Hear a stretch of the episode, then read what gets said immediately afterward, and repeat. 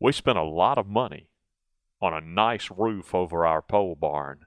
And I got to tell you, it's demoralizing when you go out in the pole barn underneath that roof and you see a wet concrete slab.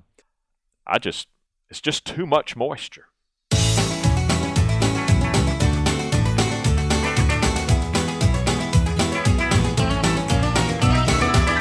Welcome to Longleaf Breeze. Beginners learning subsistence farming using three simple principles approaching but never reaching subsistence. It's gotta be fun while we're doing it. And we don't make allness statements. And now, Lee and Amanda Borden. Thanks, Adrian. And welcome to our podcast of December 10th, 2009. We have some, some interesting weather that's passed through the state of Alabama this past week, haven't we? It was eerie.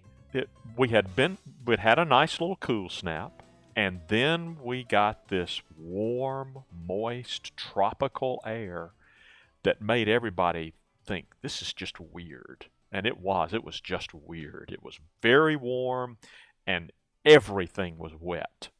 And you were up at our home in Birmingham, and I got up one morning and went out there, and honestly, the slab was wet and it was just icky. That's all I know to say. Well, I wonder why. Why did it do that? Well, I think, I mean, I'm no meteorologist, but my diagnosis is that you've got a cool slab. And then when that warm, moist air passes over it, the moisture out of the air condenses on the cool surface of the concrete, and then you've got damp concrete. That makes sense, yes. Uh, and, you know, any surface, the deep freeze was just drenched in moisture. The hmm. um, porch out here, I told you I walked out the back porch, and the the pad, the, the the concrete floor of the porch was so damp that the mat on which you stand when you walk out onto the porch was damp. I was oh. in my oh. socks and I stepped out onto that damp mat. And it's like, yeah.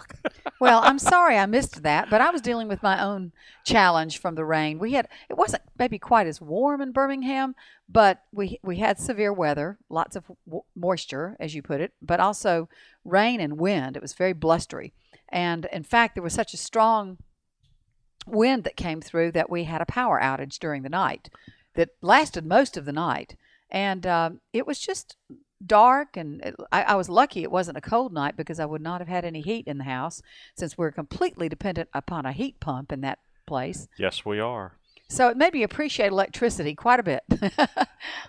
and you got your power back uh, oh, in the wee hours right in, in time or? for coffee making. I was actually when I woke up and the power was out, I was concerned that if it didn't come back on, I might actually have to make a run to Starbucks or someplace. But luckily, it and came we all know on. how much you love Starbucks well, it's coffee. Not my favorite, but uh, I would I would have definitely taken a hit and done it. But anyway, the power did come back on in time. I'm married to a woman who is extraordinarily particular about her coffee. I you really don't am. ever drink anything in it. You like your coffee black. That's right. And because you drink it black, you could not be more choosy about what it must taste like. That's true. Yes. And and to me Starbucks is a little bit strong. Uh, it probably is ideal for people who put cream or something in there. But anyway, um, I would have made that sacrifice. But as it turned out, the power came back on, and um, the refrigerator, I didn't, I didn't open the refrigerator. Everything was fine in there.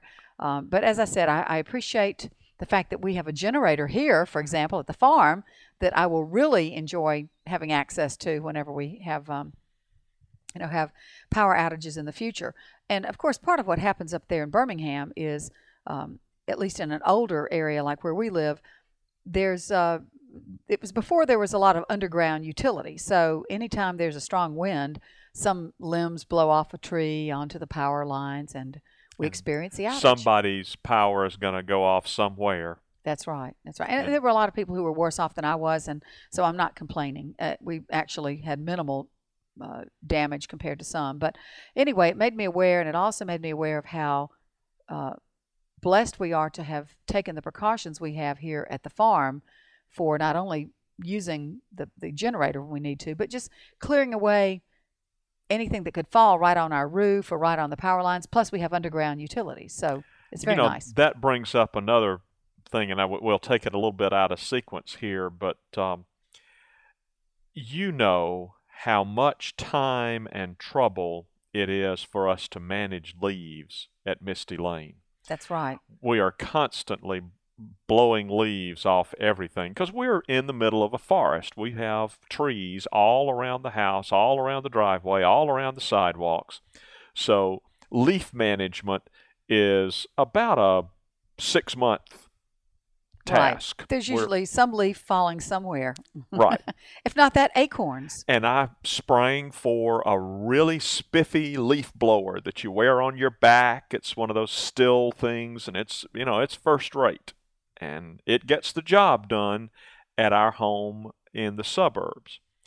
But what's been fascinating to me about here life here at the farm is we've not had to struggle with leaves.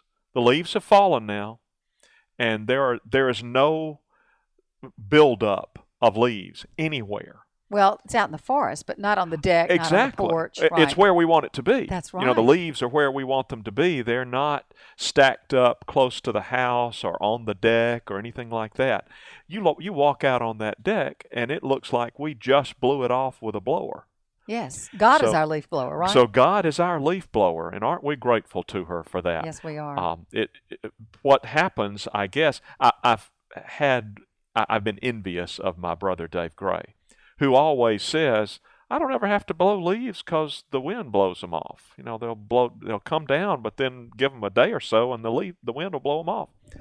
I think we're going to be in that same category. yes. We're going to not have to worry about blowing off leaves or raking leaves because God takes care of it. Well, you know, we'll still have plenty to do, even though we might not be spending our time raking leaves.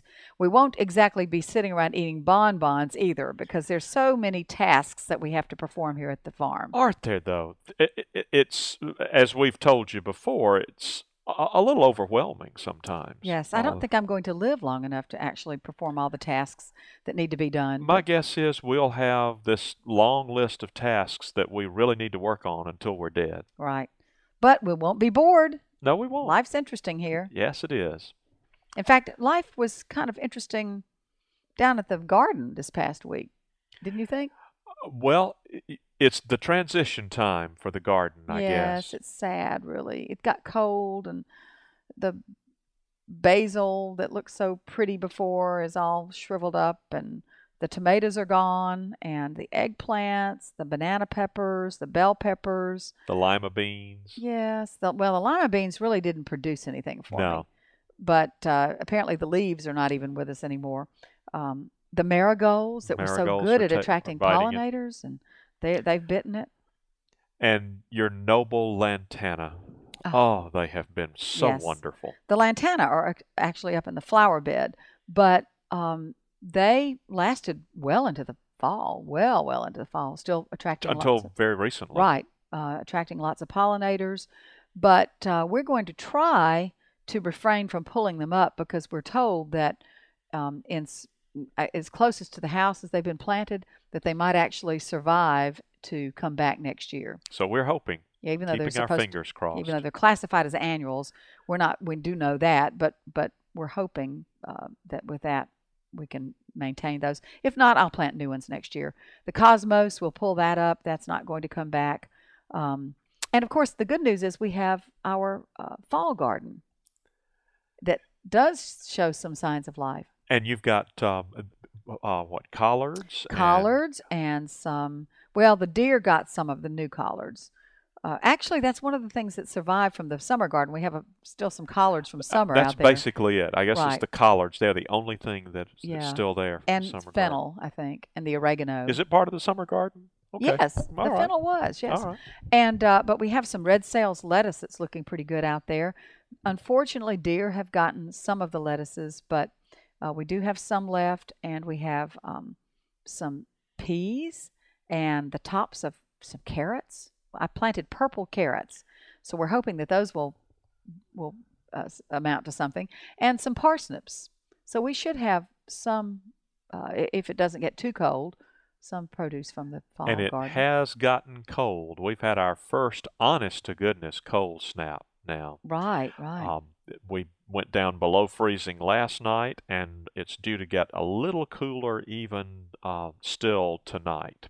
Hmm. Um, which really came home to us when we were in our home in Birmingham. That's right, because it was even colder up there. It went down to 28.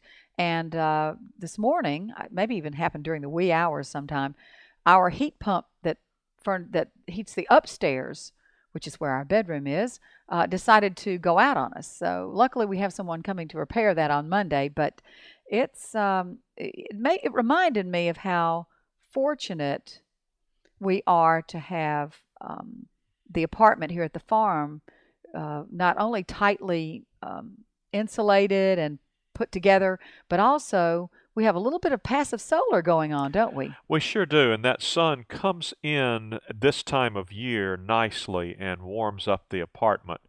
We're approaching the winter solstice when the solar heating is at its maximum.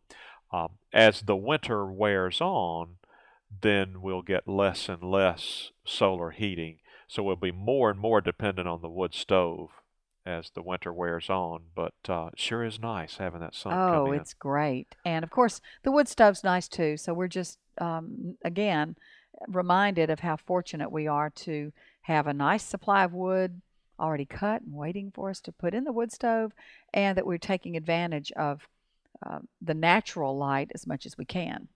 And it is nice to have it pouring in the way it is. Right.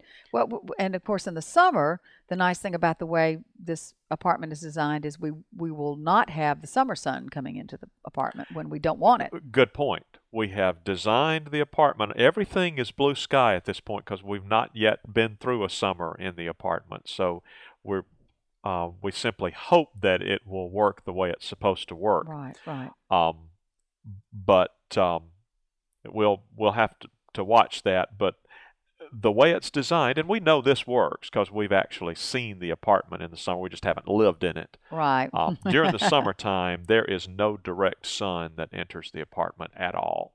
And I did notice even before we moved in that of all the space under the pole barn during this hot part of the summer, the apartment was the by far the coolest space, and we never once turned the air conditioning on. So we have hopes for it. We do. We have hopes. Um, we also have hopes that we can figure out how to deal with money. Yes, that's been a bit of a struggle lately. My income has dropped because I'm spending more time as a farmer and less time as a divorce lawyer. My income has dropped because I am now a pensioner, as I guess they would call it in Great Britain. Although I am not an old age pensioner, which No, is of the, course the. OAP, the technical term, because I'm actually since I retired early. But the, to be serious about it, the pension is nice to have, but it doesn't in any way compare to my salary that I earned when I was an active employee. Not even after you supplement it with your consulting Right. income. No, that's right. I'm glad to have that coming in, and we'll continue to pursue it. But, uh, but this is a transition time for us, and of course, with the holidays coming about, uh, needing to buy gifts, it, it's an extra strain. But we are in that transition period from living a lifestyle in which we needed a lot of money, but we also earned a lot of money, to a, a lifestyle in which we're not earning as much money, but hopefully we also won't need as much money once we get through the holidays. That's the transition. And it's not only a transition for you and for me, it's a transition for our children, for our friends, as they adjust to the reality that we're not able to do all the things that we used to be able to do. Right. But we do hope that we will be able to grow lovely food and yeah, produce something that they'll be proud of and can enjoy. And have a wonderful life here. We're looking right. forward to it. And we will be resilient, and that was the whole idea of this adventure in the first place. Right. It's not a money making venture, it's a, a way to um, have a more satisfying lifestyle and a more sustainable lifestyle. Yes. So we've been packing up and moving boxes down from our home in Birmingham down to here. We filled up uh, the pickup truck and a car today.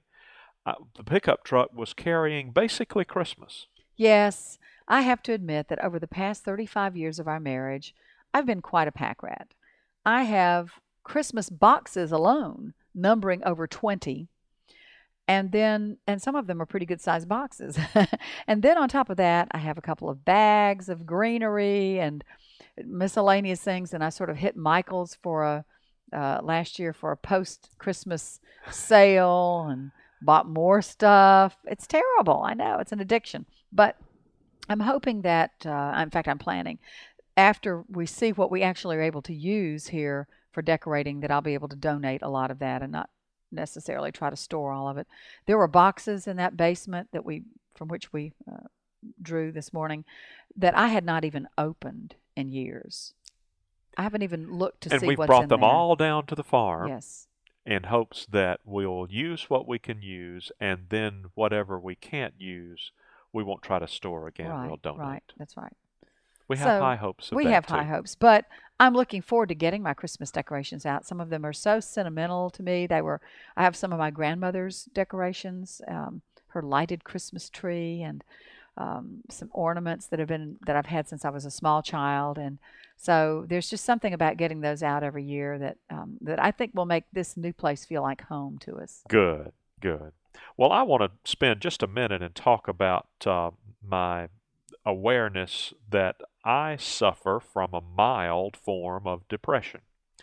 Uh, it doesn't manifest itself except during those times when I'm away from you. And what I've learned is that when I'm away from you, my energy level goes down. It's easier for me to get into a mode where I procrastinate and don't accomplish as much as I should. So, the coping strategy that I've developed, for better or for worse, is to use a to do list. When I am here by myself, I, I use the to do list for tasks that normally I wouldn't bother listing. But just the satisfaction of seeing that entry on the to do list and checking it off so I can say, well, that I, I accomplished that. That's done. Um, it gives me enough energy so that I can go on to the next task. Um, so that's, I mentioned that, I, I guess, out of the awareness that I'm probably not alone, that there are others like me who have a mild form. It's very mild. I mean, it's, uh, you hear terrible stories about people who struggle with depression, and mine is nowhere near that level. But I am aware that it's an issue. And I do wonder if some of that might not be seasonal affective disorder, possibly, because we've had some pretty gray days here lately. And our Uh, days are at the shortest point of the year. Right. So, I mean, it could be that could I, be I think that's factor. entirely possible. Um, But as you said, I'm glad you mentioned it because others might be also dealing with that. And I don't really plan to leave you. So I, hope I'm here to crack the whip or whatever it is that keeps you from going into that mode Sounds I'm great. here. I'm I'm all for it. I don't like being away from you. So next week we'll talk with you about my adventures with the Kill A Watt, uh, where we went around and looked at power usage in the apartment. Uh, we hope to talk with you about the dual flush toilet, and of course we will talk about preparing for the holidays here at Longleaf Breeze. That's right. With, once we do get all those Christmas decorations hauled out and uh, we deck the halls, we'll give you a full report. And we will look forward to visiting with you then. You've been listening to Longleaf Breeze with Lee and Amanda Borden. We'd love to hear from you. You can call the farm at 334 625 8682. Send email to letters at longleafbreeze.com. Or you can send us honest to goodness mail at P.O. Box 780446, Tallassee, Alabama 36078. To browse our archive, to learn more about the farm and about Lee and Amanda, and to talk with other listeners, visit us at longleafbreeze.com. Thanks for listening. See you next week.